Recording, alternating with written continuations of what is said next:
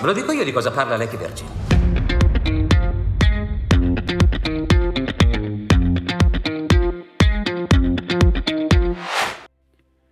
Ben ritrovati in un nuovo episodio di Ultima Visione, il cinema da vedere. In questa puntata di No Spoiler parliamo del terzo film della saga Animali Fantastici dove trovarli, diretto anch'esso da David Yates. Quest'ultimo film, intitolato I segreti di Silente, eh, che tanto segreti non sono, sia perché nel film avremo modo, avrete modo di vedere questi segreti quali sono e come sono svelati, appunto, silente mica tanto silenti in questo caso, lasciatemi passare il gioco di parole, ma perché appunto prima di questo film sono successe due cose abbastanza importanti. La prima è che Ovviamente si è parlato tanto di quello che non è uno spoiler, quindi non sto violando la regola di questo tipo di rubrica, eh, ovvero sia del coming out di Silente, no? il famoso coming out che certe Potterheads o comunque fan avevano già intuito o meno capito, vociferato nella saga originale di Harry Potter, qua si rende palese e si spiega meglio, quindi in realtà segreti di che, vabbè. Comunque, a parte questo, questa è la prima notizia. La seconda notizia invece che è importante, che ha determinato scelte di cast diverse, è stata quella, la vicenda fra Amber Heard e Johnny Depp che su Facebook e Instagram avete avuto modo di leggere anche in questi giorni, diciamo, o comunque in questi ultimi mesi, dovuta alla loro dissidia, il loro divorzio e i casi di accuse di uno e dell'altro. Non stiamo qua a parlare di questo, ma siamo qua a dire che a causa di questa cosa la Warner ha deciso di interrompere il contratto con Johnny Depp e questo cosa, in cosa si traduce? Col fatto che il cattivo, ovvero Geller Grindelwald, il mago oscuro, eh, è interpretato questa volta non da Johnny Depp ma da Mads Mikkelsen. Mads Mikkelsen che peraltro non è nuovo a questo tipo di ruolo, avendo interpretato, per chi se lo ricorda, lo stregone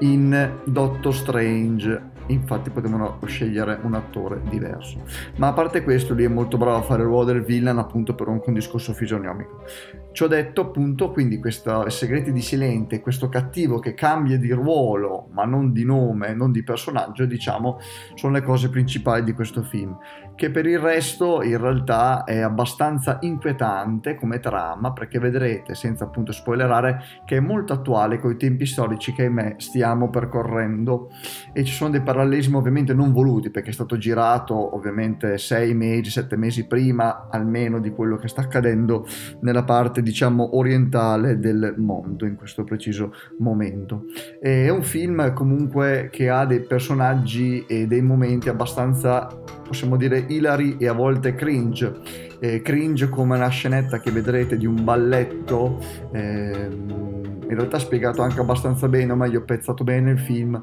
ma che ricorda molto la versione un po' appunto trash della stessa scena che era molto simile appunto nel Signore degli Anelli, non dico altro.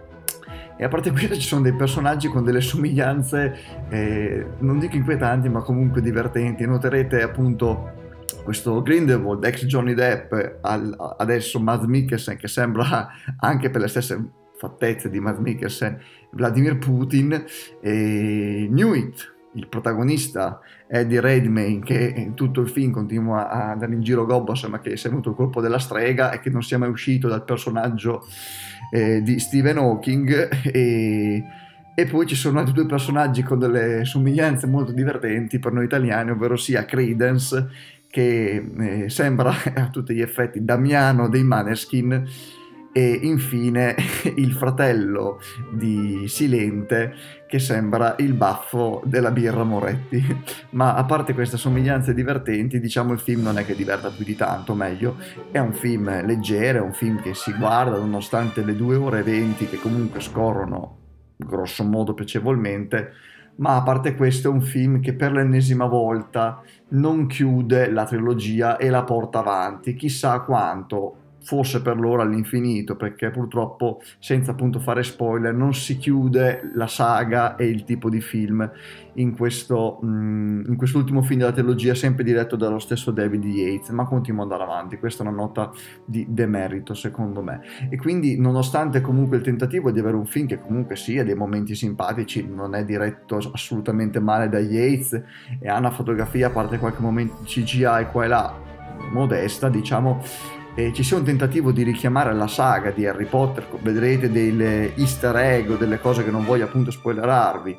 eh, riguardo la saga che ha veramente cambiato la generazione precedente a cui è diretta invece questa, ma appunto in questa saga di animali fantastici, in questo terzo film soprattutto, quello che manca è la magia, la magia non solo nelle, delle, sul grande schermo e nella sala, ma la magia stessa che eh, inondava e permeava i nostri occhi in quello che era l'ingresso ad Hogwarts, Hogwarts molto presente peraltro in questo film